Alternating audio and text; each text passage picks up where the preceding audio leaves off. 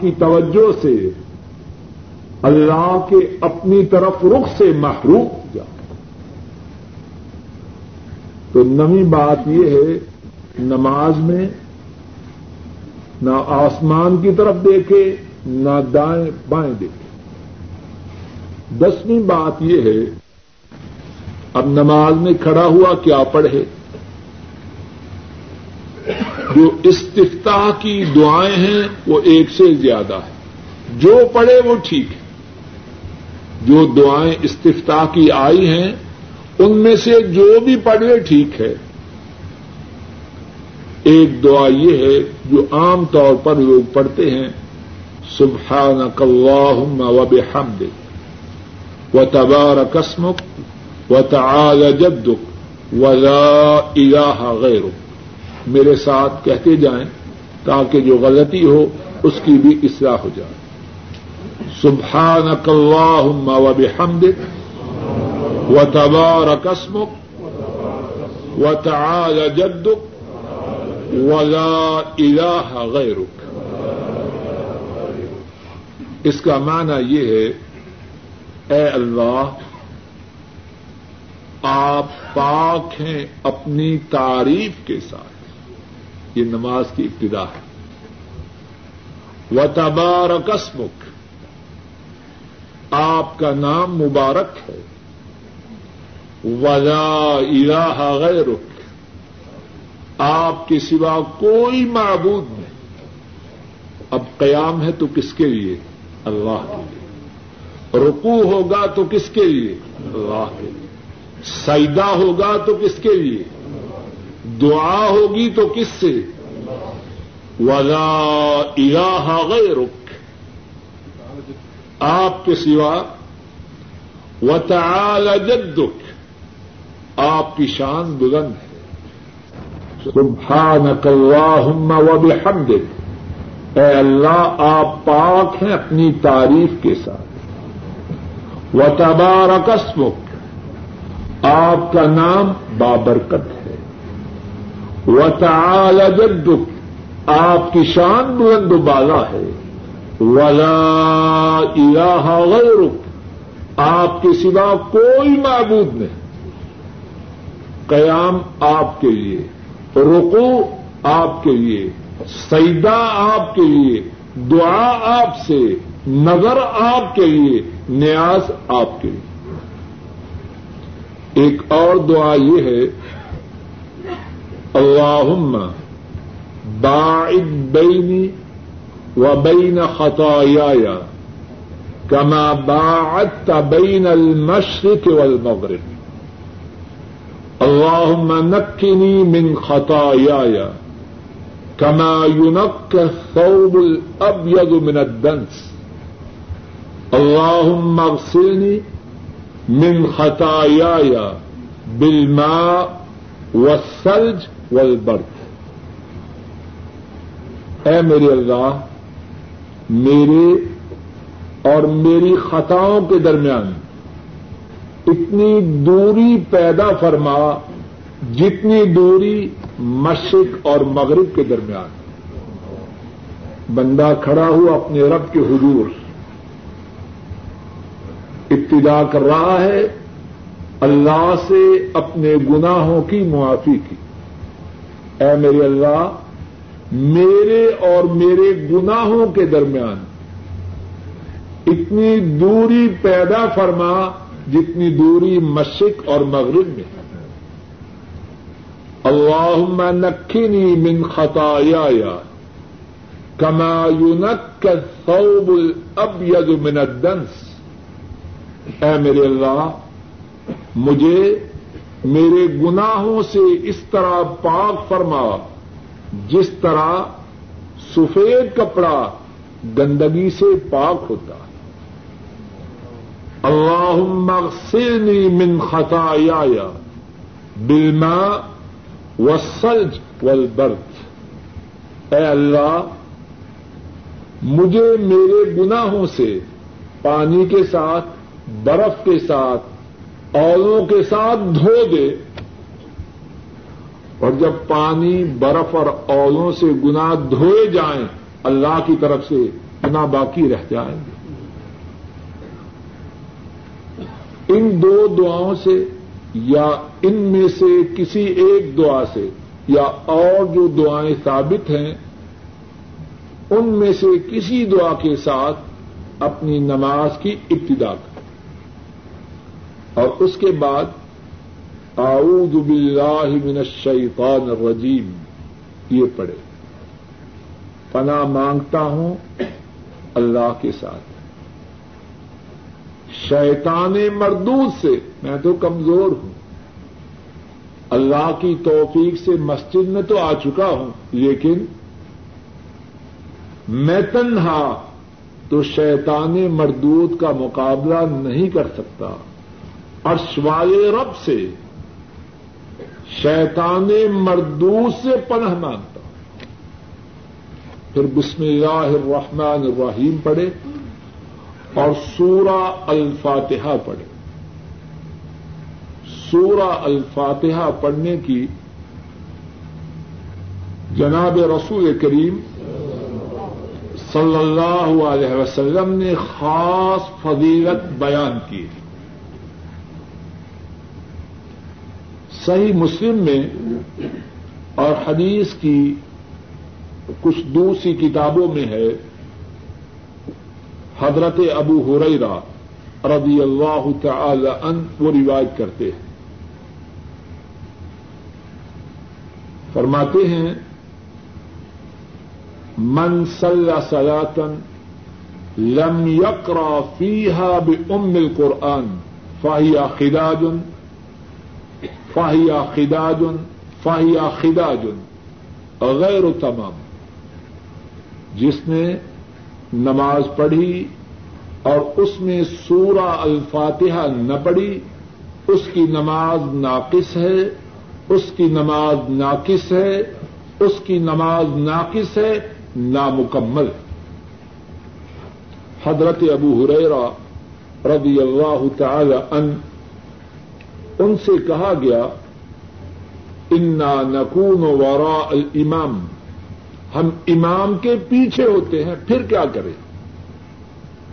حضرت ابو حریرا رضی اللہ تعالی ان جواب میں فرماتے ہیں اقرا بها فی نفسک امام کے پیچھے ہو تب بھی اپنے دل میں سورہ الفاتحہ پڑھ لو اور پھر اس کے بعد فرماتے ہیں انی سمعت رسول اللہ صلی اللہ علیہ وسلم یقول قال اللہ تعالی قسمت الصلاة بینی و بین عبدی نصفین ولعبدی ما سأل۔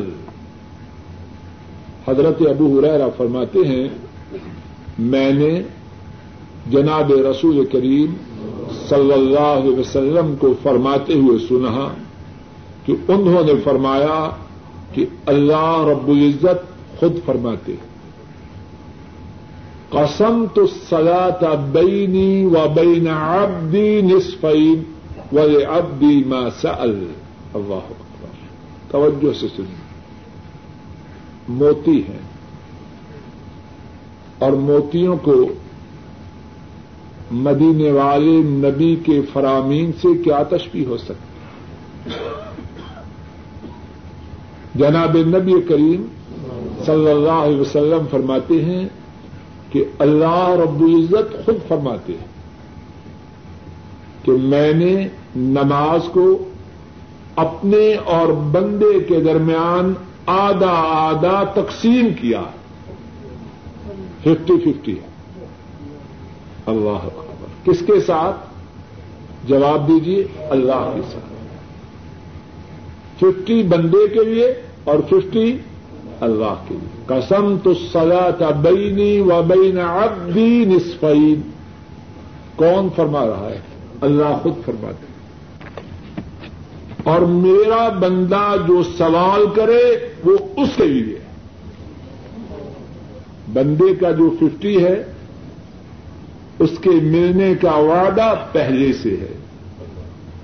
اور یہ وعدہ کچا ہے یا پکا؟ انتخابی وعدہ ہے۔ انتخاب سے پہلے جنت کا نقشہ پیش کرتے اور انتخاب کے بعد سب جانتے یہ وعدہ کن کا ہے؟ عرش رب کا ہے۔ اور ان سے سچا وعدہ کس کا ہے؟ ومن اوفا بعہدہ من اللہ۔ اللہ سے زیادہ اپنے وعدے کو پورا کرنے والا کون کوئی ہے؟ ومن اصدق من اللہ قیلا۔ اللہ سے سچا ارشاد کس کا ہے؟ ومن اصدق من اللہ حدیثا۔ اللہ سے سچا فرمان کس کا ہے؟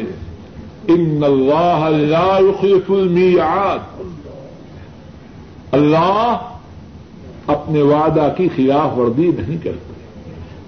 اللہ ان وعد اللہ حق۔ خبردار، بے شک اللہ کا وعدہ سچا ہے۔ کیا فرمایا؟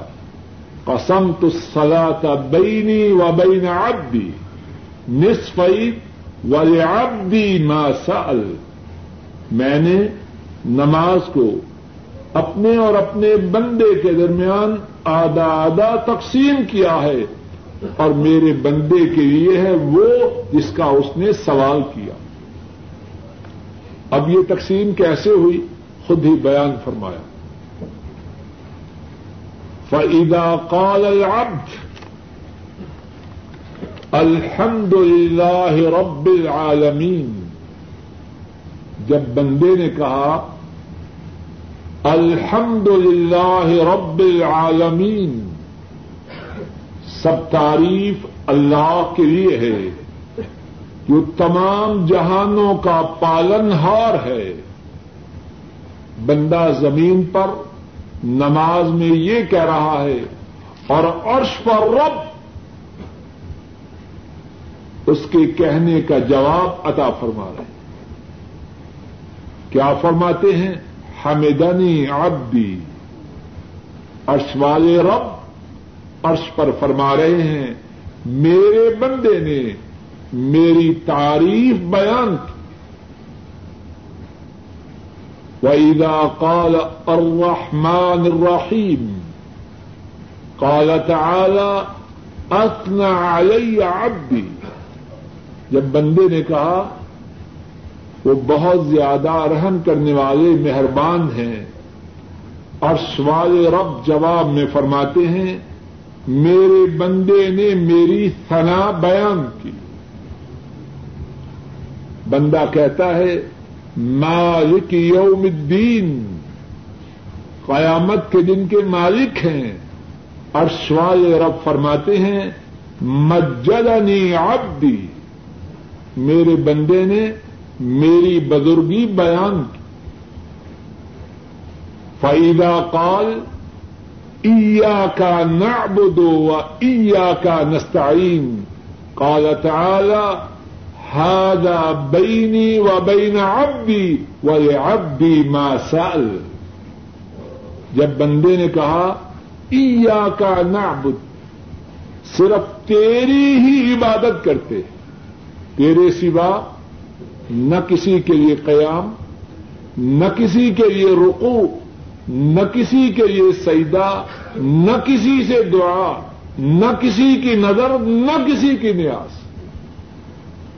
ایا کا نعبد، تیری ہی ہم عبادت کرتے ہیں۔ وہ ایا کا نستعین، اور تجھ ہی سے مدد کا سوال کرتے ہیں۔ بندے نے زمین پر یہ کہا، عرش پر رحمان نے فرمایا ہادا بینی و بین عبدی. اب جو سورہ الفاتحہ کا حصہ بندے نے پڑھا ہے، یہ میرے اور میرے بندے کے درمیان آدھا آدھا ہے۔ والی آپ بھی ماسل اور میرے بندے نے مجھ سے جس بات کا سوال کیا ہے، وہ سوال پورا کیا گیا اس نے میری مدد کی درخواست کی۔ میری طرف سے اس کی مدد کی گئی۔ وہ اب بھی ماسال بندے نے جو سوال کیا، وہ اس کو عطا کیا گیا۔ فعدا کال اح دن سروت المستقیم سروت الدین انت علیہم غیر المغضوب عليهم ولا الضالين. قال تعالى هذا لعبدي ولعبدي ما سأل. جب بندے نے کہا اهدنا الصراط المستقیم ہمیں ہدایت دیجیے سیدھی راہ کی طرف۔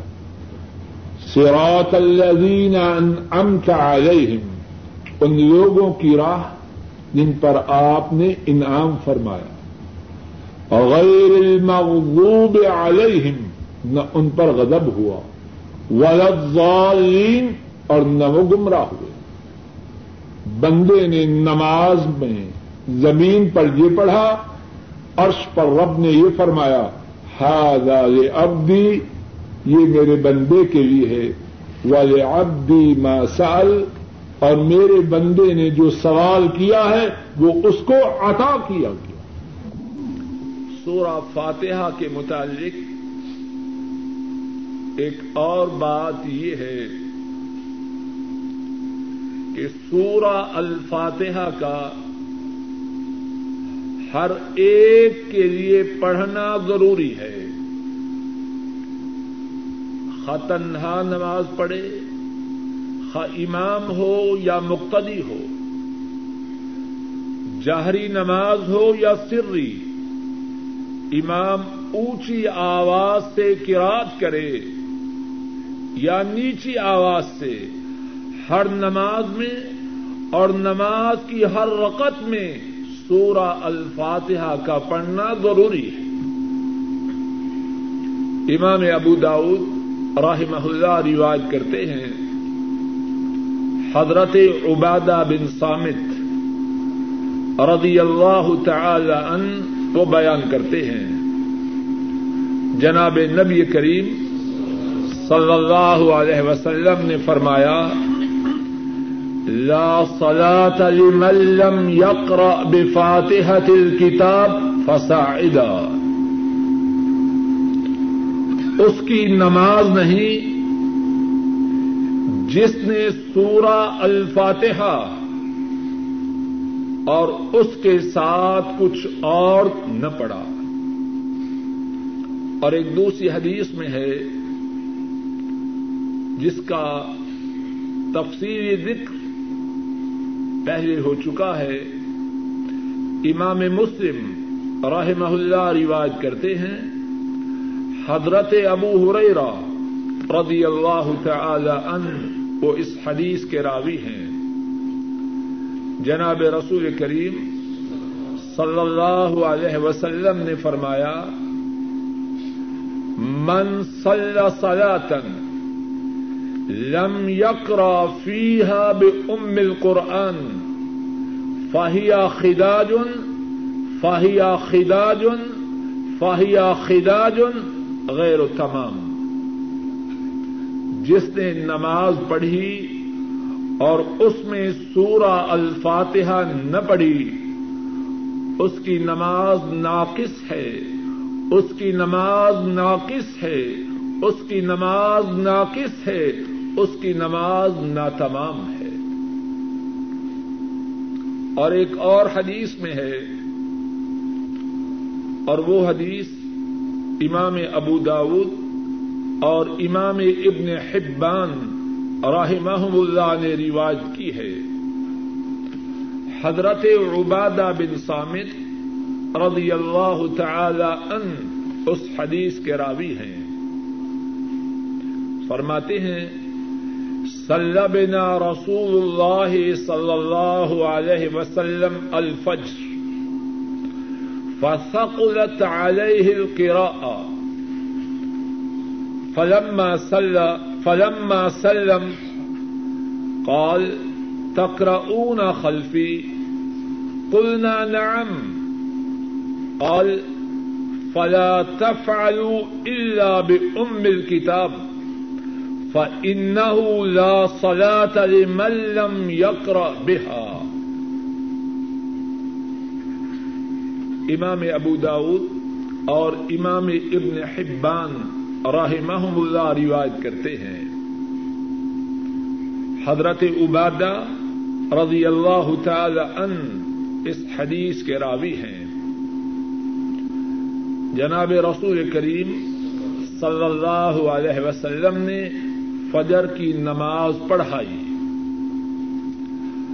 آپ پر قرات کرنا مشکل ہوا۔ فجر کی نماز پڑھائی۔ آپ پر قرات کا کرنا مشکل ہوا۔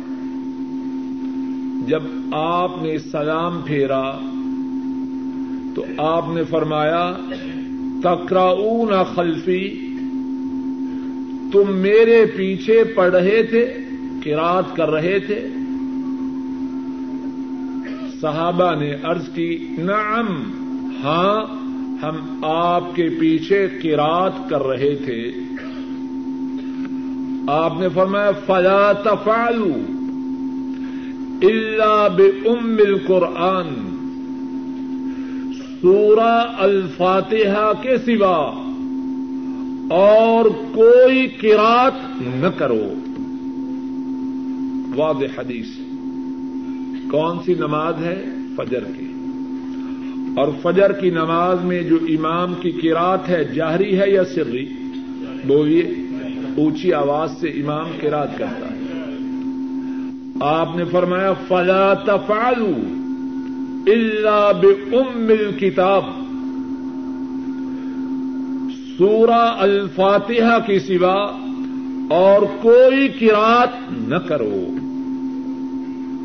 فإنه لا صلاة لمن لم يقرأ بها کیوں؟ جس نے سورہ الفاتحہ نہ پڑھی، اس کی نماز نہیں۔ تو کراط کے متعلق ایک بات یہ ہے، امام مقتدی ہر ایک کے لیے، ہر ایک رقط میں سورہ الفاتحہ کا پڑھنا ضروری ہے۔ سورہ الفاتحہ کے علاوہ کیا پڑھے؟ سورہ الفاتحہ کے علاوہ امام قرآن کریم کی تلاوت کرے۔ اگر کوئی منفرد ہو تو وہ بھی قرآن کریم کی تلاوت کرے۔ ما تيسر من القرآن۔ قرآن کریم کی جتنی تلاوت کر سکے وہ کرے۔ اور اگر مقتدی امام کے پیچھے ہو اور امام جہری قراد کر رہا ہو تو مقتدی اس صورت میں سورہ الفاتحہ کے علاوہ اور کوئی قرات نہ کرے۔ جس طرح کے جو حدیث ابھی پڑھی، آپ نے کیا فرمایا؟ فلا تفعلوا الا بام الكتاب جب تم میرے پیچھے ہو تو سورہ الفاتحہ کے سوا اور کچھ نہ پڑھو۔ فإنه لا صلاة لمن لم يقرأ بها جس نے سورہ الفاتحہ نہ پڑھی، اس کی نماز نہیں۔ تو سورہ الفاتحہ کے علاوہ جو باقی تلاوت ہے، امام کرے۔ اور اگر کوئی منفرد ہو، وہ کرے۔ لیکن جب امام جہری قراد کر رہا ہو، تو سورہ الفاتحہ کے علاوہ کسی اور سورت کی تلاوت امام کے پیچھے نہ کرے۔ اب سورہ الفاتحہ کے بعد تیرہویں بات جو نماز کی کیفیت کے متعلق اللہ کی توفیق سے بیان کرنی ہے وہ یہ ہے کہ امام جب سورہ الفاتحہ پڑھے وزالین پر پہنچے، تو پھر کیا کرنا ہے؟ پھر آمین کہنا ہے۔ اور سورہ الفاتحہ کے پڑھنے کے بعد مقتدی کا آمین کہنا اور امام کا بھی آمین کہنا جناب رسول کریم صلی اللہ علیہ وسلم نے اس کی بہت فضیلت بیان فرمائی ہے۔ صحیح بخاری میں ہے۔ حضرت ابو ہریرہ رضی اللہ تعالی ان وہ بیان کرتے ہیں، رسول کریم صلی اللہ علیہ وسلم نے فرمایا، اذا امن الامام فامنوا فانه من وافق تامينه تامين الملائكه غفر له ما تقدم من ذنبه فرمایا جب امام آمین کہے، تم بھی آمین کہو۔ کیونکہ جس کی آمین فرشتوں کی آمین کے ساتھ مل گئی، اس کے سابقہ گناہوں کو معاف کر دیا جاتا ہے۔ زمین پر جماعت کے ساتھ کھڑے مسلمان آمین کہتے ہیں۔ آسمانوں پر فرشتے آمین کہتے ہیں۔ فرمایا، زمین والوں کی آمین جب آسمان والے فرشتوں کی آمین سے مل جائے، اللہ زمین پر آمین کہنے والوں کے گناہوں کو معاف کر دیتے کتنی فضیلت ہے۔ اور جناب رسول کریم صلی اللہ علیہ وسلم جب سورہ الفاتحہ کی نماز جاہری میں تلاوت کرتے، تو بلند آواز سے آمین کہتے۔ امام ابن حبان رحمہ اللہ روایت کرتے ہیں، حضرت ابو ہریرہ رضی اللہ تعالی ان اس حدیث کے راوی ہیں۔ فرماتے ہیں كان رسول الله صلى الله عليه وسلم إذا فرغ من قراءة أم القرآن رفع صوته وقال آمين.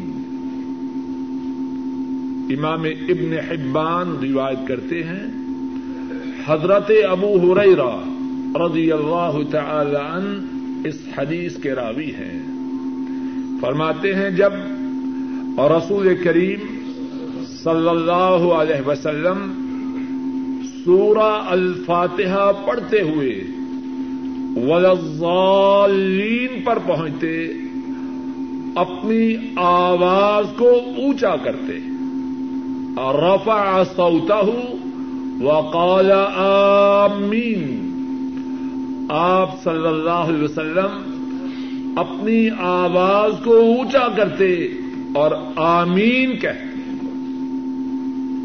ایک دوسری حدیث میں ہے، امام ترمدی رحمہ اللہ روایت کرتے ہیں، حضرت وائل بن حج رضی اللہ تعالی عنہ وہ بیان کرتے ہیں، میں نے نبی کریم صلی اللہ علیہ وسلم کو سنا اذا قال غير المغضوب عليهم ولا الضالين قال آمين.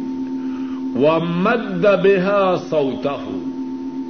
میں نے سنا جب نبی کریم صلی اللہ علیہ وسلم غیر المغضوب علیہم ولا الضالین پڑھتے تو آمین کہتے اور اپنی آواز کو لمبا کرتے آمین۔ اور دوسری روایت میں ہے، امام ابن ابی شیبہ نے اس روایت کو بیان کیا ہے وہ جاہ ربیہ سوتا آپ اپنی آواز کو آمین کہتے ہوئے اونچا کرتے اور سنن القبرا میں ہے رافعا بها صوته آپ آمین کہتے ہوئے اپنی آواز کو اونچا کرتے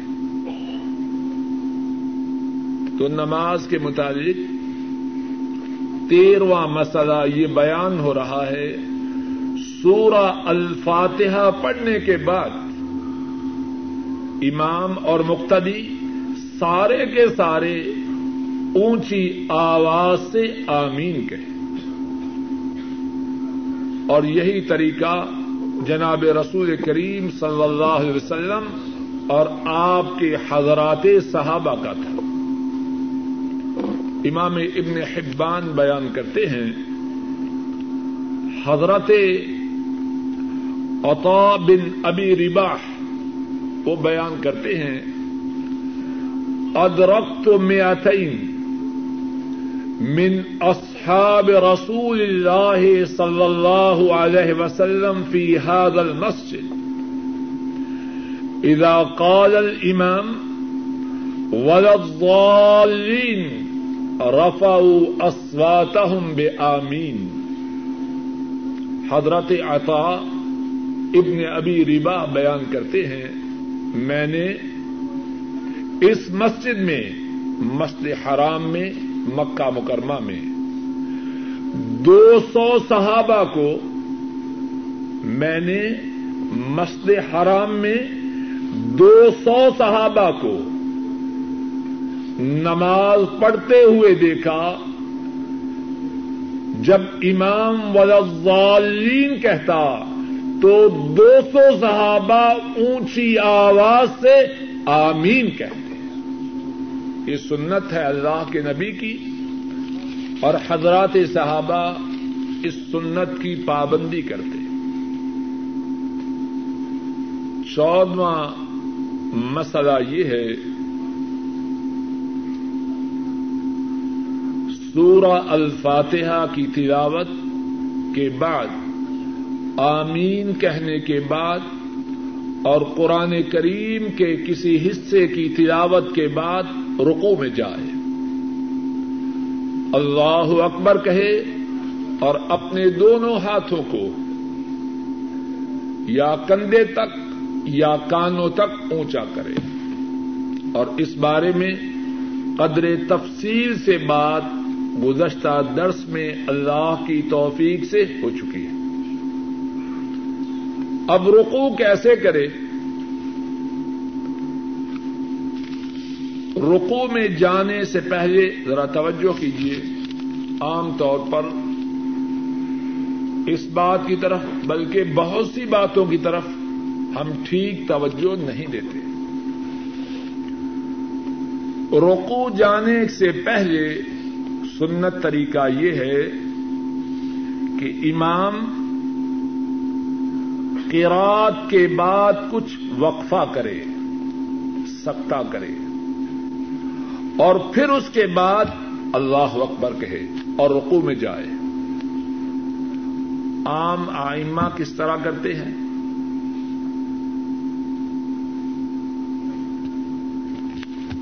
ادھر سے قرات ختم کی، سانس لیے بغیر اللہ اکبر۔ ایسے ہے کہ نہیں؟ ان نشان اکاہل اب کر اللہ اکبر۔ ایسے ہی ہے نا؟ یہ بات سنت کے خلاف۔ ہے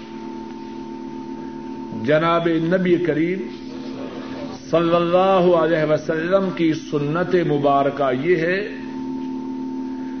قرات کے بعد توقف کرے سکتا کرے۔ ان نشان اکاہل اب اللہ اکبر۔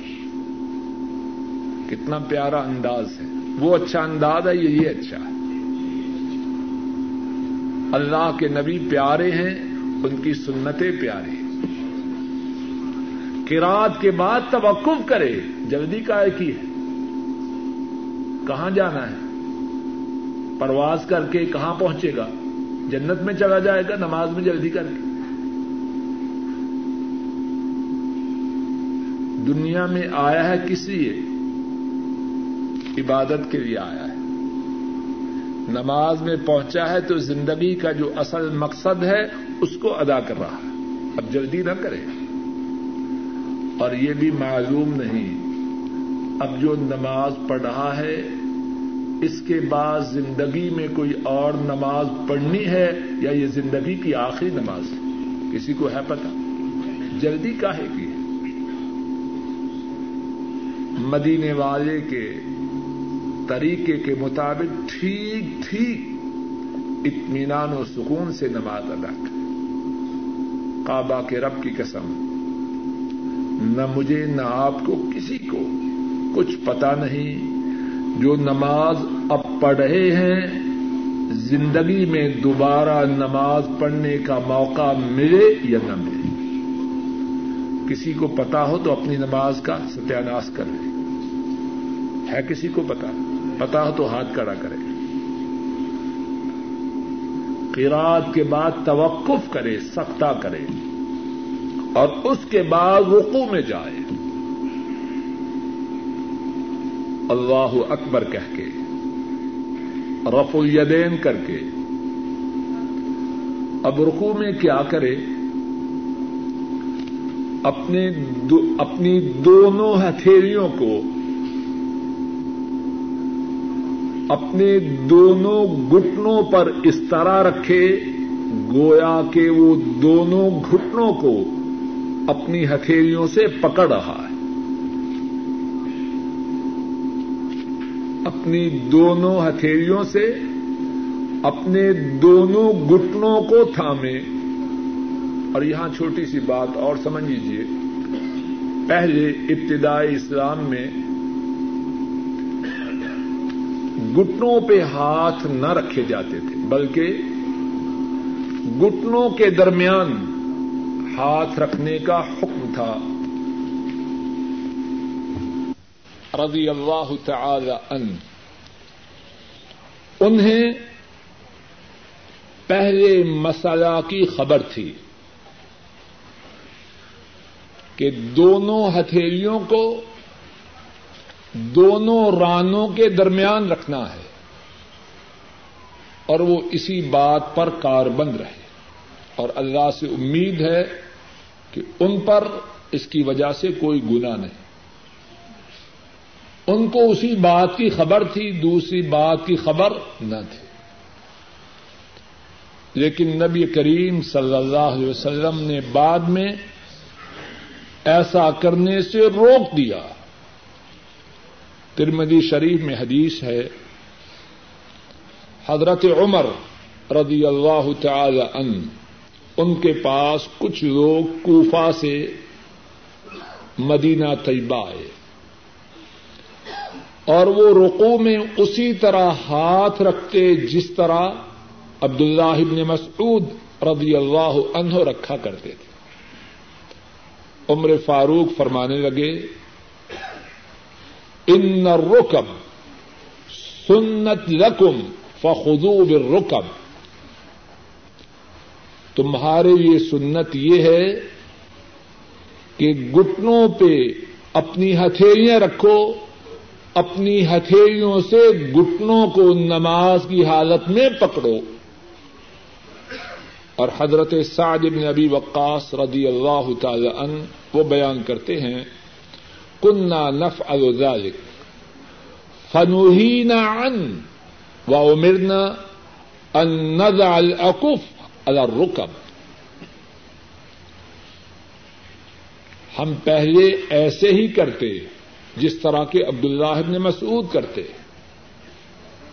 کہ رانوں کے درمیان دونوں ہاتھوں کو اس طرح رکھ کر کے دونوں رانوں کے درمیان رکھتے، لیکن بعد میں ہمیں اس سے روک دیا گیا اور ہمیں حکم دیا گیا کہ اپنی ہتھیلیوں کو اپنے گٹنوں پر رکھیں رکو کی حالت واضح ہے بات؟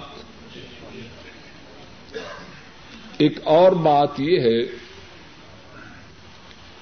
کہ جب دونوں ہتھیلیوں کو دونوں گٹنوں پر رکھا جائے، انگلیاں بند رکھے یا کھول کے رکھے جواب دیجیے کھول کے رکھے۔ پکڑے گا تبھی جب انگلیوں کو کھولے گا۔ انگلیاں بند ہو تو پکڑے گا۔ سمجھا رہی ہے؟ اور پھر رکو میں کتنی دیر ٹھہرے؟ ایک وہ رکو ہے جو پاکستانی اور انڈین رکو ہے۔ تیز گام چل رہی ہے یا شادی مار چل رہی ہے؟ ایسا رکو جس نماز میں وہ نماز اللہ کے ہاں مردود ہے۔ اور ایسا رکو کرنے والا نماز کا چور ہے۔ جناب نبی کریم صلی اللہ علیہ وسلم نے فرمایا، امام مسلم رواج کرتے ہیں، حضرت انس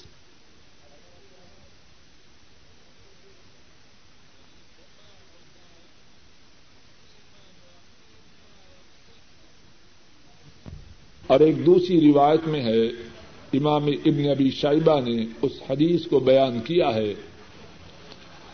آپ نے فرمایا اسب اناس سر قطن اللہ کو من سگاتے فرمایا، سب سے بری چوری کرنے والا وہ ہے جو اپنی نماز میں چوری کرتا۔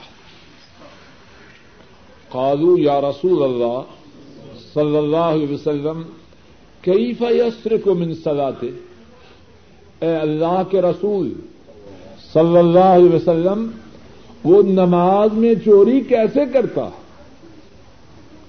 آپ نے فرمایا، لا یتم رکو آہا و سجودہ وہ نماز تو پڑھتا ہے، لیکن نہ نماز کے رکو کو پورا کرتا ہے اور نہ اس کے سجدے کو پورا کرتا ایک اور حدیث میں ہے اور اس کو امام ابو یاگا رحمہ اللہ نے بیان کیا ہے۔ آپ صلی اللہ علیہ وسلم نے ایک شخص کو دیکھا کہ نماز میں نہ رکو پورا کر رہا ہے نہ سجدہ۔ آپ نے فرمایا، لو مات هذا على حاله هذا۔ مات على غیر ملت محمد صلی اللہ علیہ وسلم. اگر یہ نماز پڑھنے والا ایسے ہی نماز پڑھتے ہوئے مر گیا تو وہ دین محمد پہ نہیں مرا، کسی اور کے دین پر مرا. کتنا سنگین جرم ہے. ایسے رکو اور سجدہ ایسا رکو اور ایسا سجدہ کرنا۔ اور ایک اور حدیث میں ہے، امام ابو اوانا اور امام ابو داود وہ رواج کرتے ہیں۔ حضرت ابو مسعود البدری رضی اللہ تعالی ان اس کے راوی ہیں۔ ساجد، ذرا باہر جان جائیں۔ آپ صلی اللہ علیہ وسلم نے فرمایا لا تجزئ صلاة الرجل حتى يقيم ظهره في الركوع والسجود. اس آدمی کی نماز ناکافی ہے. اس آدمی کی نماز ناکافی ہے. اس نے اپنی نماز ادا نہیں کی. کس نے؟ جس نے رقو اور سیدے میں اپنی پشت کو سیدھا نہیں کیا۔ جس نے رکو اور سیدا میں اپنی پشت کو سیدھا نہیں کیا، اس کی نماز نہ کافی۔ تو رکو کے متعلق انتہائی ضروری بات یہ ہے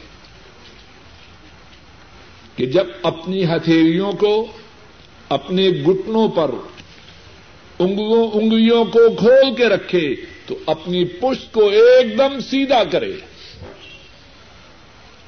اور سر وہ برابر ہو، نہ اونچا نہ نیچا۔ اور اس طرح کا جو رکو ہے، اپنے گٹنوں پہ رکھے اور گٹنوں کو تھامے۔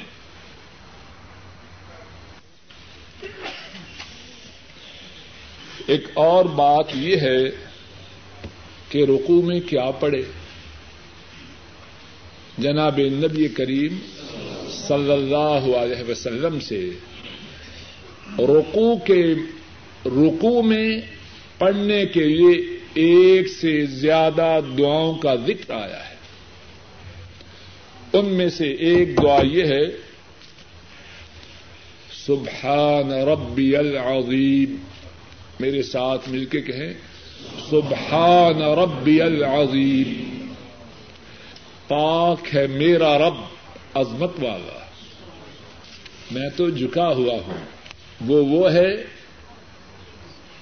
انہیں جھکنا نہیں، میں بندے نے جھکنا۔ سبحان ربی العظیم۔ پاک ہے میرا رب، عظمت والا۔ اور یہ دعائیا کلمات کم از کم تین مرتبہ کہے۔ اور زیادہ جتنی مرتبہ کہے، اتنی ہی اس کی سعادت ہے۔ لیکن ہم میں سے بعض ایسے بدبخت بھی ہیں۔ زیادہ کہنا تو دور کی بات، وہ تین مرتبہ بھی نہیں کہتے ایسے ہے جیسے آگ لگی ہو اور انہوں نے جا کے بجانا شیطان سر پہ مسلط ہو چکا ہے۔ اور بعض بدبخت اور بد نصیب رکو میں ہے اور گھڑی کا وقت دیکھ رہے ہیں۔ اور اگر امام کے پیچھے ہیں تو شاید اس کو بد دعائیں دے رہے ہیں۔ اور ساتھ ہی ساتھ یہ بھی بکواس کرتے ہیں کہ امام تو فارغ ہے، ہم تو بڑے کاروباری ہیں۔ لانت ہے ایسے کاروبار پر جو نماز سے غافل کرے۔ اس کاروبار میں کوئی خیر نہیں۔ اس ملازمت میں کوئی خیر نہیں جو اللہ کی عبادت سے غافل کرے کوئی ہے خیر؟ یہ کاروبار، یہ ملازمتیں، یہ تجارتیں کس لیے ہیں کہ ہم اللہ کی عبادت کر سکیں؟ ہمارا دنیا میں آنے کا مقصد کاروبار ہے یا عبادت؟ وما خلقت الجن والانس الا ليعبدون جو کچھ اور کر رہے ہیں اس لیے تاکہ اپنے اصل مشن کو پورا کر سکے۔ عبادت کرنی ہے، کھانا بھی ہے، پینا بھی ہے، پہننا بھی ہے، رہنا بھی ہے۔ لیکن ہمارا مقصود کاروبار، ملازمت، تجارت، زراعت نہیں، مقصود عبادت ہے۔ اور ہم نے بات کو الٹ کر دیا۔ ایسے ہی بات ہے کہ نہیں۔ اور کوئی کہے تو کہتے ہیں جی بڑا مشہور لانت ہے اس شغل پر جو اللہ کی عبادت سے غافل کرے۔ اس شغل میں کیا خیر ہوگی؟ تو ایک دعا کیا ہے؟ سبحان ربی العظیم۔ کم از کم تین مرتبہ اور زیادہ مرتبہ جتنا چاہے۔ لیکن اگر امام ہو تو پھر بہت زیادہ دفعہ نہ کہے۔ مقتدیوں کا خیال رکھے۔ ایک اور دعا یہ ہے سبوہن قدوس رب الملائکت و رب الروح۔ میرے ساتھ مل کے کہیے سبوہن قدوس رب الملائکہ و رب الروح۔ رب الملائک اے اللہ، اے ہمارے پروردگار، آپ اپنی حمد کے ساتھ پاک ہیں۔ اے میرے اللہ، مجھے معاف کر دیجیے سبحانک اللہم، ربنا وبحمدک، اللہم اغفر لی ایک چوتھی دعا یہ ہے اللہم لک رقعت مل کے کہیے میرے ساتھ، شاید کسی کو یاد ہو جائے۔ اللہ لک رقعت وبك آمنت۔ وبك أسلمت خشع لك سمعي وبصري ومخي وعزمي وعصبي اے اللہ، میں نے آپ کے لیے رکو کیا وہ بے کا آمنت، اور میں آپ کے ساتھ ایمان لایا۔ وہ بے کا اسلمت، اور میں آپ کے لیے مسلمان ہوا۔ آپ کے لیے میرا میرے کان، میری آنکھیں، میرا دماغ میری ہڈیاں اور میرے پٹھے، ساری کی ساری چیزیں آپ کے سامنے آجز ہو چکی ہے کتنی پیاری دعا ہے۔ چاہے تو پہلی دعا پڑھے، دوسری پڑھے، تیسری پڑھے، چوتھی پڑھے یا ساری پڑھے۔ اور جتنا زیادہ رکو میں ان دعاؤں کو پڑھے گا اتنا ہی اس کے لیے نفع اور خیر ہے۔ رکو کے متعلق ایک اور بات یہ ہے کہ رکو کی حالت میں قرآن کریم کی تلاوت نہیں کرنی قرآن کریم کی جو دعائیں ہیں رکو کی حالت میں ان کو نہیں پڑھنا۔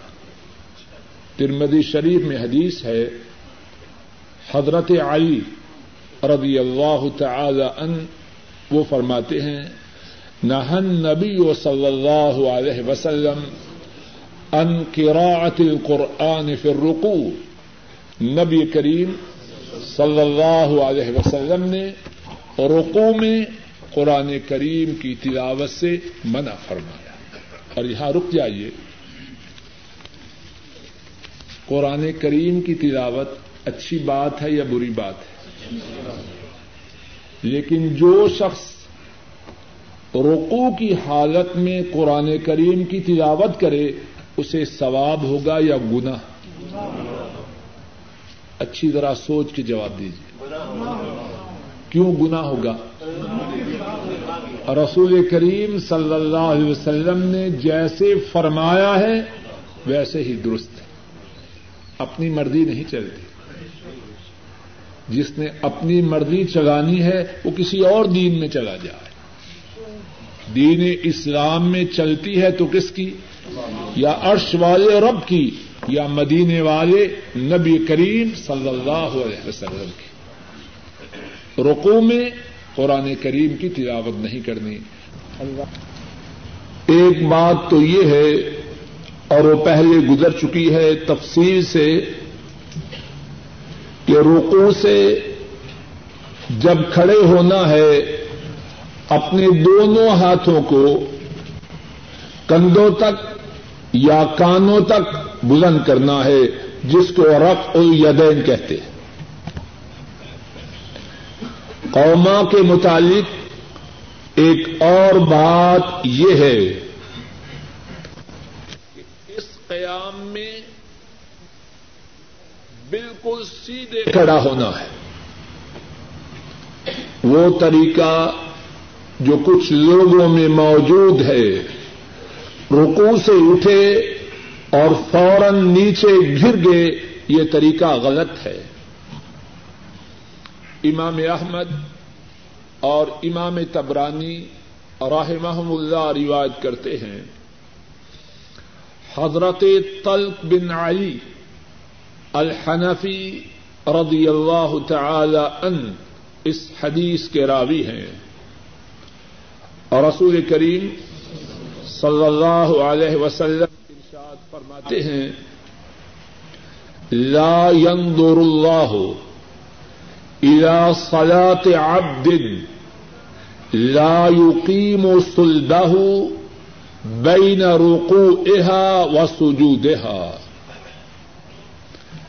اللہ اس بندے کی نماز کی طرف نہیں دیکھتے جو رکو اور سیدے کے درمیان قیام میں اپنی پشت کو سیدھا نہیں کرتا، جو بندہ رقو اور سیدے کے درمیان قیام میں اپنی پشت کو سیدھا نہیں کرتا، اللہ اس کی نماز کو نہیں دیکھتے۔ اور یہ کون سا قیام ہے؟ صلی اللہ علیہ وسلم نے اس بارے میں امت کی کیا رہنمائی فرمائی ہے؟ توجہ سے سنیے۔ اور اس بات کو اپنے سینوں پر نقش کیجیے اور اپنے گھروں میں بھی جا کے بتلائیے۔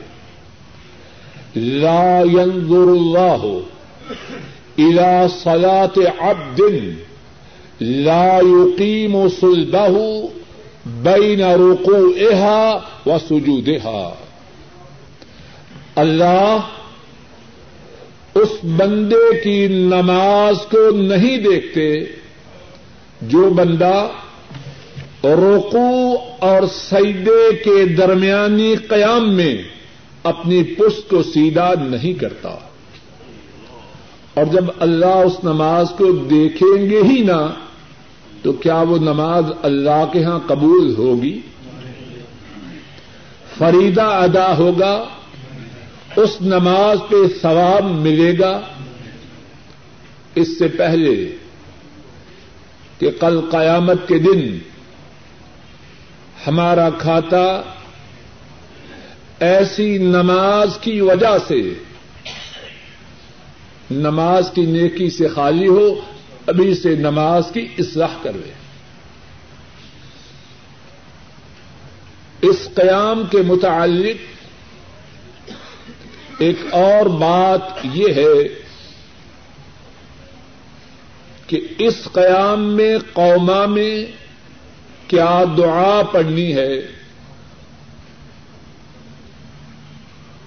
اس قوما میں ایک سے زیادہ دعاؤں کا ذکر احادیث شریفہ میں آیا ہے۔ ایک یہ ہے، جب امام سمع اللہ لمن حمدہ کہے، مقتدی بھی سمع اللہ لمن حمدہ کہے اور اس کے بعد کہے، ربنا لک الحمد۔ اے ہمارے رب، آپ ہی کے لیے ساری تعریف ہے۔ میرے ساتھ مل کے کہیے، ربنا لک الحمد۔ اے ہمارے رب، ساری تعریف آپ ہی کے لیے ہے۔ اور بعض روایات میں یہ بھی ہے، ربنا ولک الحمد۔ اے ہمارے رب، اور آپ ہی کے لیے ساری تعریف ہے۔ اور بعض روایات میں یہ بھی ہے اللہ ربنا لک الحمد۔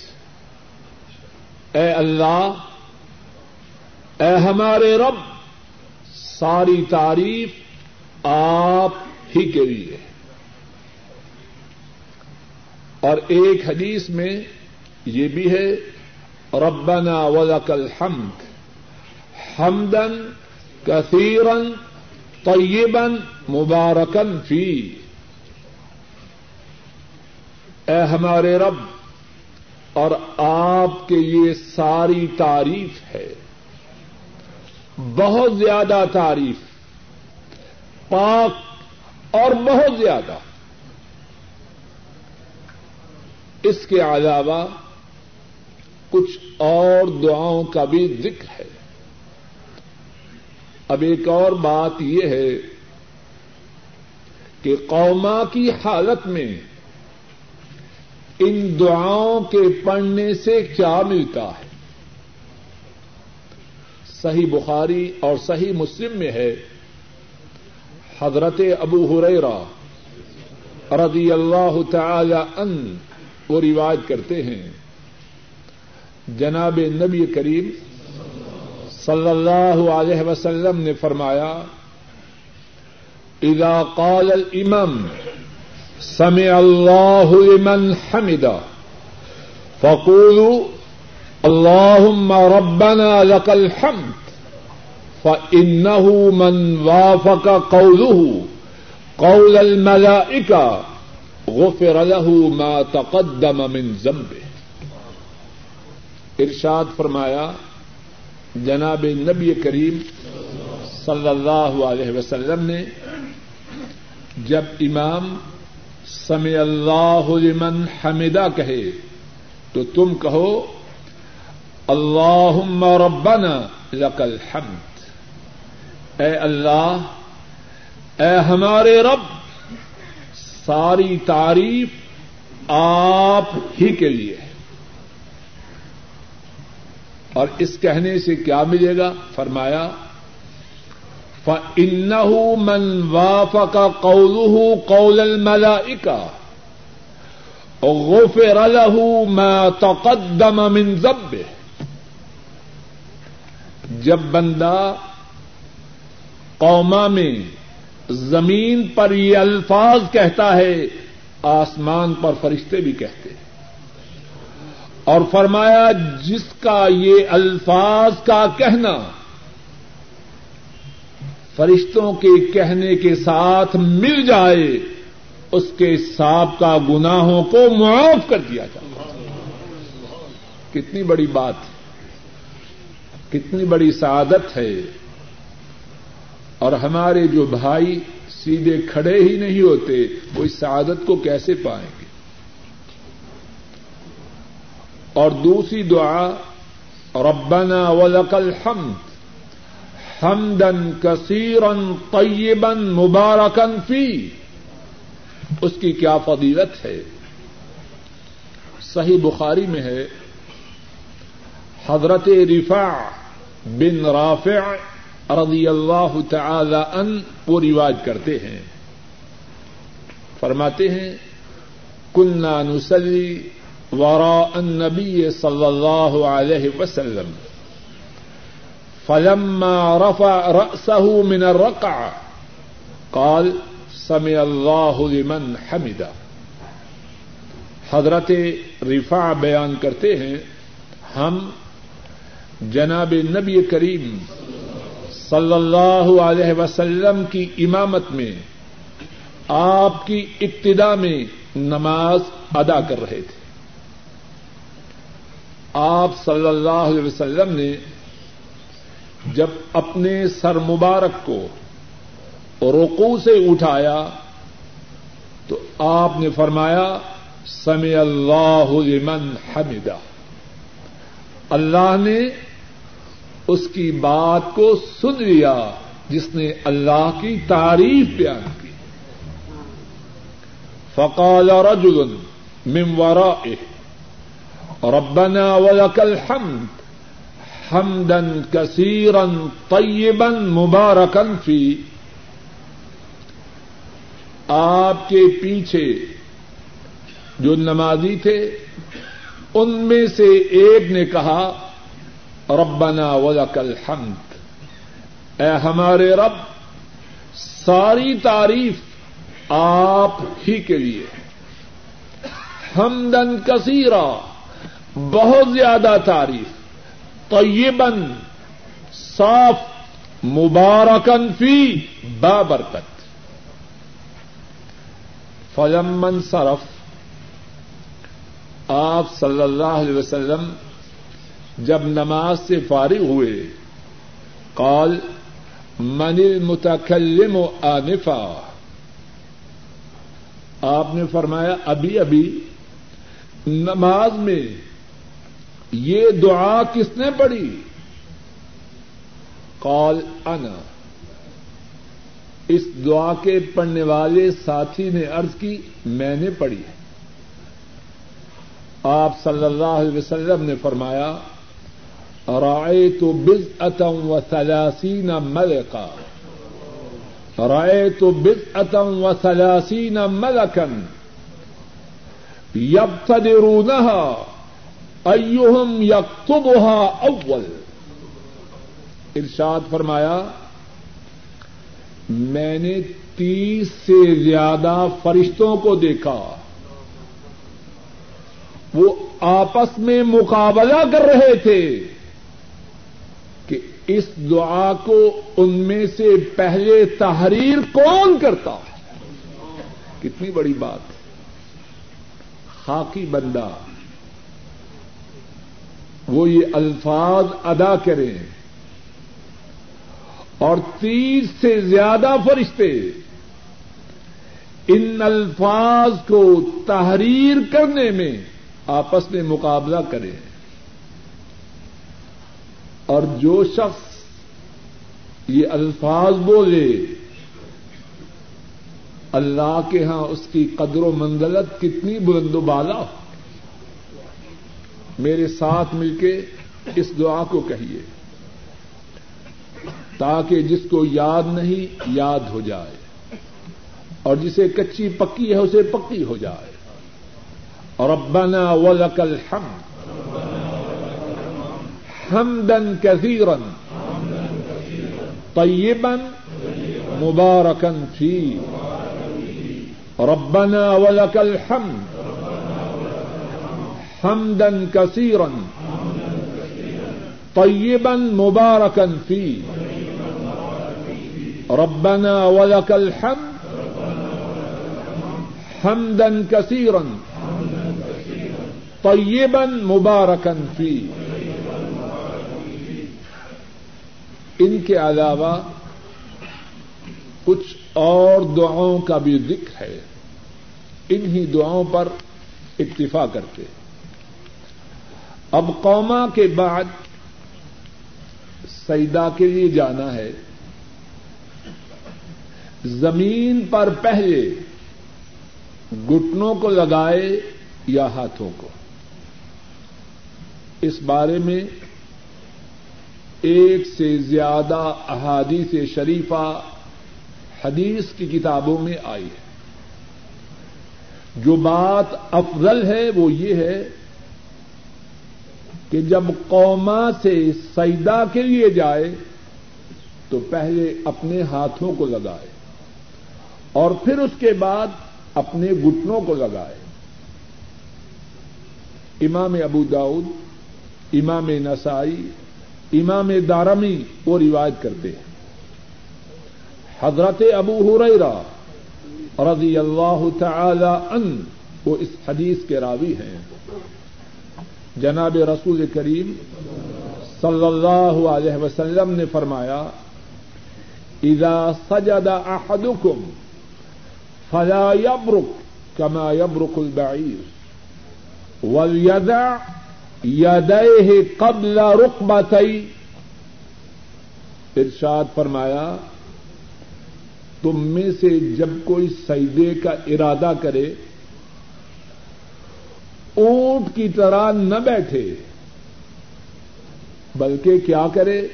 ول یدا یدئی ہی قبل رقبہ اپنے دونوں ہاتھوں کو اپنے گٹنوں سے پہلے زمین پر لگائے۔ امام نسائی، امام دارمی رحمہم اللہ روایت کرتے ہیں۔ حضرت ابو ہریرا رضی اللہ تعالی ان وہ بیان کرتے ہیں۔ جناب رسول کریم صلی اللہ علیہ وسلم نے فرمایا اذا سجد احدكم فلا يبرك كما يبرك البعير وليدع يديه قبل ركبتيه. جب تم میں سے کوئی سجدے کا ارادہ کرے، اونٹ کی طرح نہ بیٹھے، اپنے ہاتھوں کو اپنے گٹنوں سے پہلے رکھے۔ ایک دوسری حدیث میں ہے امام حاکم رحمہ اللہ اس کو روایت کرتے ہیں، حضرت عبد اللہ ابن عمر رضی اللہ تعالی عنہما اس حدیث کے راوی ہیں۔ فرماتے ہیں کانا صلی اللہ علیہ وسلم اذا سجد یضع یدیہ قبل رکبتئی نبی کریم صلی اللہ علیہ وسلم جب سجدہ کرتے تو اپنے مبارک ہاتھوں کو اپنے گٹنوں سے پہلے زمین پر رکھتے بعد احادیث میں گٹنے رکھنے کا پہلے ذکر بھی آیا ہے، لیکن بعض محدثین نے بیان کیا ہے کہ وہ احادیث ضعیفہ ہے نماز تو دونوں طرح درست ہے، لیکن افضل بات یہ ہے کہ پہلے ہاتھوں کو رکھے، پھر گٹنوں کو رکھے۔ اب اس کے بعد بات ہے سیدے کی۔ سیدہ کس طرح کرے؟ اللہ کی رحمتیں ہوں۔ ہمارے نبی کریم صلی اللہ علیہ وسلم پر کوئی بات نماز کے متعلق امت کو سمجھائے بغیر نہیں چھوڑا۔ صحیح بخاری میں اور صحیح مسلم میں ہے۔ حضرت عبد اللہ عباس رضی اللہ تعالی عنہما وہ بیان کرتے ہیں۔ جناب نبی کریم صلی اللہ علیہ وسلم نے فرمایا، امرت ان اسجد على سبعة اعظم. مجھے حکم دیا گیا ہے کہ میں سات ہڈیوں پر مجھے حکم دیا گیا ہے کہ میں سات ہڈیوں پر سجدہ کروں۔ کون فرما رہا ہے؟ جواب دیجیے نبی کریم پیچھے سے آواز نہیں آ رہی۔ نبی کریم سسم اور انہیں حکم دینے والے کون ہیں؟ عرش والے رب، کیا حکم دیا؟ مجھے حکم دیا گیا ہے کہ سات ہڈیوں پر سجدہ کروں۔ اور وہ کون کون سی ہیں؟ اپنی انگلیوں پہ ذرا گنتے جائیے۔ الل جبہ ولیدین ور رقبتین و اطراف القدمین نمبر ایک، پیشانی پر. نمبر دو اور تین، دونوں ہاتھوں پر. نمبر چار اور پانچ، دونوں گٹنوں پر. اور نمبر چھ اور سات دونوں قدموں کی انگلیوں کے کناروں پر۔ وہ اطراف القدمین دونوں قدموں کی انگلیوں کے کناروں پر۔ یہ سات آزا سجدہ کریں تو سجدہ ہوتا ہے۔ اور اگر ان میں سے کوئی عز سجدہ میں شریک نہ ہو، سجدہ پورا ہے یا نامکمل ہے؟ اور یہ جو جبہ ہے، پیشانی، سوال یہ ہے، ناک اوپر ہے یا نیچے جائے؟ کیوں جی؟ بہت سے ساتھیوں کے ناک اوپر ہی رہتے ہیں۔ اور بدبخت ہے وہ جس نے اپنے ناک کو اپنے رب کے روبرو سیدے میں نہ گرایا۔ آپ صلی اللہ علیہ وسلم نے جب پیشانی کا ذکر فرمایا تو آپ نے اپنی جبین، اپنی پیشانی اور اپنے ناک کی طرف اشارہ کیا۔ یہ دو مل جائیں تو ایک عضو پورا ہوتا ہے۔ بات سمجھ میں آ رہی ہے کہ نہیں؟ سات آزا ہیں۔ کون کون سے؟ نمبر ایک، پیشانی۔ اور پیشانی میں دو چیزیں ہیں۔ آپ سب نے خود بیان کر دیا۔ ایک پیشانی اور دوسرا ناک۔ اور دوسرے دو، دونوں ہاتھ۔ اور اس کے بعد دونوں گٹنے دونوں گوڈے۔ اور اس کے بعد دونوں قدموں کی انگلیاں۔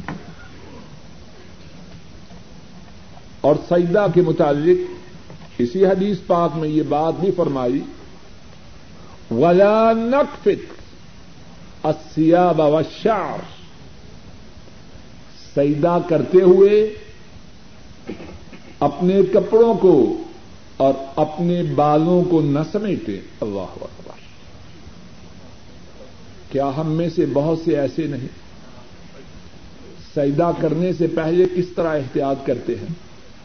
کپڑے سیدھے کرتے ہیں اور کچھ ساتھی بالوں کی حفاظت کرتے ہیں۔ کہیں بال بگڑ نہ جائیں یہ سجدے کے آداب کے منافی ہے تو کیا کرنے کے لیے آیا ہے؟ اللہ کے روبرو جھکنے کے لیے آیا ہے۔ اپنے آپ کو دکھانے کے لیے آیا ہے۔ آجی کے لیے آیا ہے۔ سیدا ریز ہونے کے لیے آ رہا ہے۔ اب بالوں کو سدھارنا، کپڑوں کو سنبھالنا، یہ کس لیے؟ فرمایا، ولا نقفت ولا نقفت السیاب والشعر۔ کپڑوں اور بالوں کو اکٹھا نہ کریں، ان کو سمیٹے نہیں۔ جھکنے دیں ان کو بھی، کائنات کے مالک اللہ کے لیے۔ ظالم، جب جبین جھک رہی ہے، تو تیرے کپڑے تیری جبین سے زیادہ قیمتی اور سیدے کے متعلق ایک بات یہ بھی ہے کہ نبی کریم صلی اللہ علیہ وسلم جب سیدا کرتے تو اپنی دونوں ہتھیلیوں پر اعتماد کرتے، اچھی طرح زمین پہ لگاتے۔ بعض ساتھی سجدہ کرتے ہیں، ایسے ایسے ہتھیلیاں رکھتے ہیں کہ نہیں؟ کیا بات ہے؟ اصل میں مصیبت میں پھنسے ہیں، کب چھٹی ہو تو بھاگے۔ بے اطمینانی کی بات ہے۔ کا نیا کمد اعلی کفئی آپ صلی اللہ علیہ وسلم اپنی دونوں ہتھیلیوں کو جماتے وہ اب سوتوما اور کھولتے، ويضم أصابعهما ويوجههما قبل القبلة. آپ اپنی دونوں ہتھیلیوں کی انگلیوں کو ملا کے رکھتے اچھی طرح سمجھ لیجیے وَيُوَجِّهُهُمَا قِبَلَ الْقِبْلَةِ، اور ان کا رخ قبلہ کی طرف کرتے اللہ اکبر۔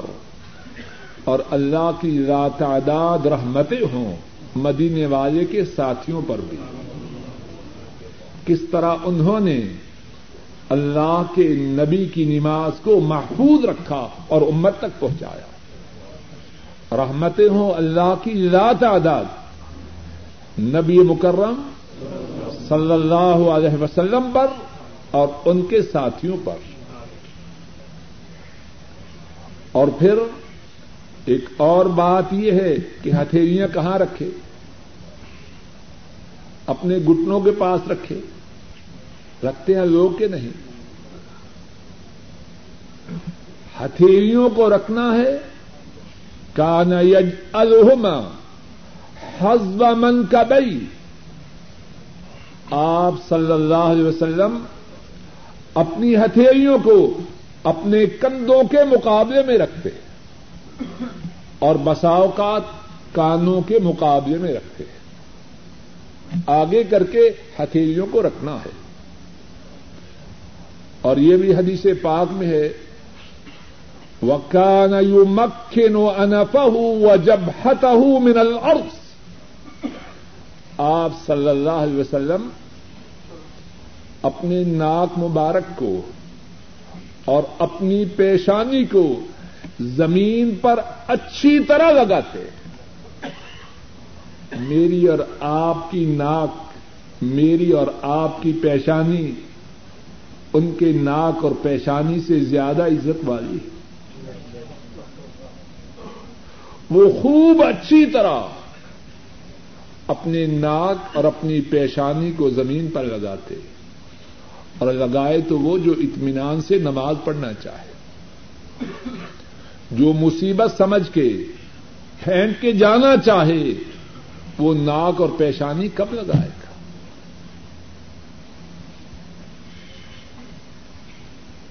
اور ایک اور بات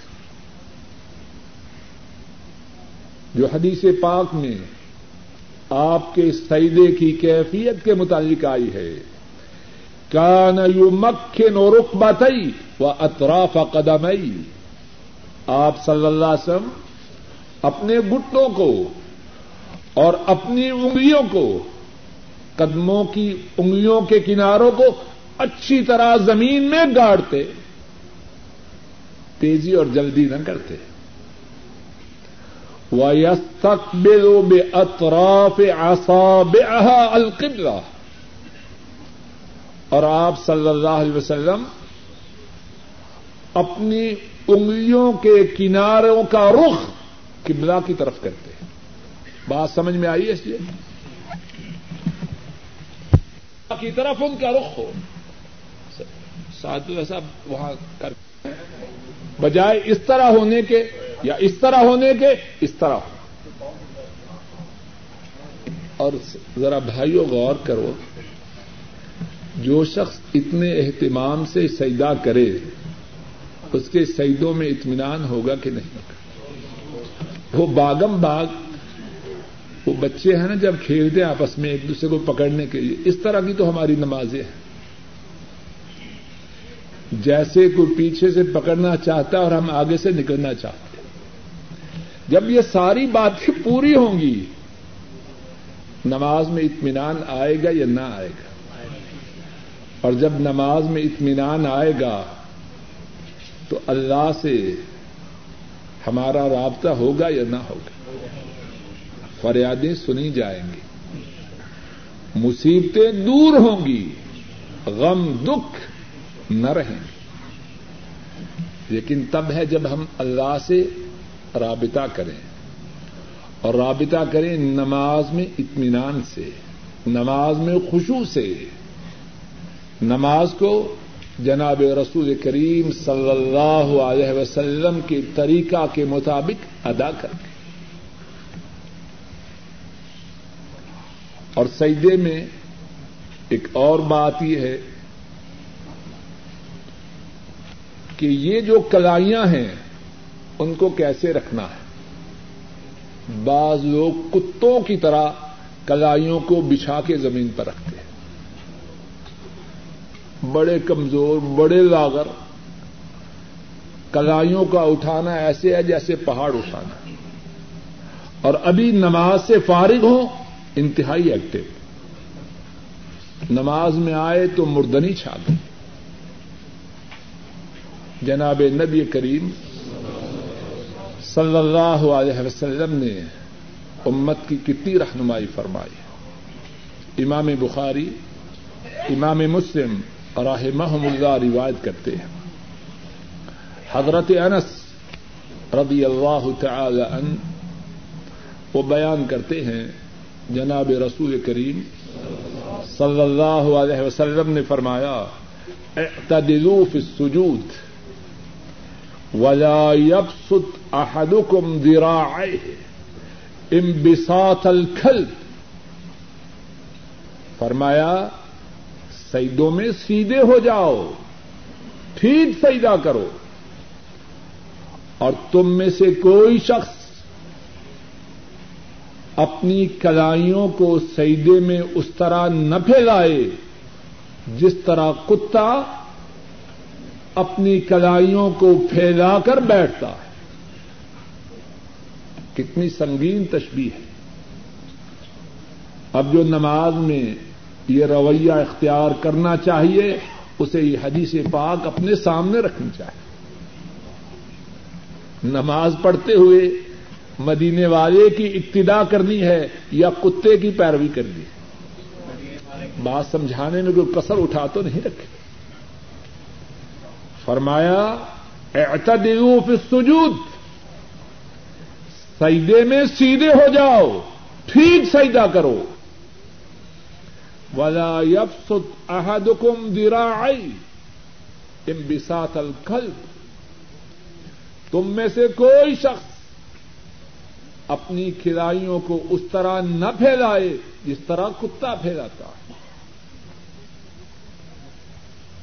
اور ایک اور حدیث میں فرمایا، امام مسلم رحمہ اللہ اس حدیث کو روایت کرتے ہیں۔ حضرت برا بن عازب رضی اللہ تعالی عنہما اس حدیث کے راوی ہیں۔ جناب رسول کریم صلی اللہ علیہ وسلم نے فرمایا، اذا سجد فضا کفیک ورفا مرفقیک جب تو سجدہ کرے تو زمین پر کیا رکھ؟ اپنی ہتھیلیوں کو رکھ۔ اور فرمایا، اپنی کونیوں کو اٹھا کے رکھ۔ بات سمجھ میں آ رہی ہے کہ نہیں؟ کونیوں کو کیا کرنا ہے؟ اٹھانا ہے۔ اور ہتھیلیوں کو رکھنا۔ اتنی وضاحت سے بات امت کو سمجھائی۔ سیدا کے متعلق ایک اور بات یہ ہے کہ سیدے میں کہنا کیا ہے۔ حضرت صلی اللہ علیہ وسلم سے سیدے میں ایک سے زیادہ دعائیں پڑھنا ثابت ہے۔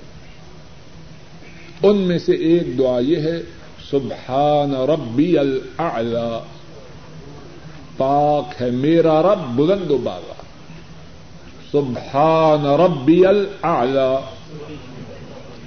ایک دوسری دعا ہے سبوح قدوس رب الملائکت و رب الروح۔ بہت پاک ہے، بہت مقدس ہے، فرشتوں کا رب، جبریل کا رب۔ مل کے میرے ساتھ کہہ دیجیے سبوہن قدوس. رب الملائکہ و رب الروح. سبوہن قدوس. رب الملائکہ و رب الروح. سبوہن قدوس. رب الملائکہ و رب الروح. ایک اور دعا جو سیدے میں حضرت صلی اللہ علیہ وسلم سے پڑھنی ثابت ہے وہ یہ ہے، سبحانک اللہم ربنا، سبحانک اللہم ربنا وبحمدک، اللہم اغفر لی اے اللہ، اے ہمارے رب، آپ اپنی تعریف کے ساتھ پاک ہیں۔ اور اے میرے اللہ، مجھے معاف فرما دیجیے کتنی پیاری دعا ہے۔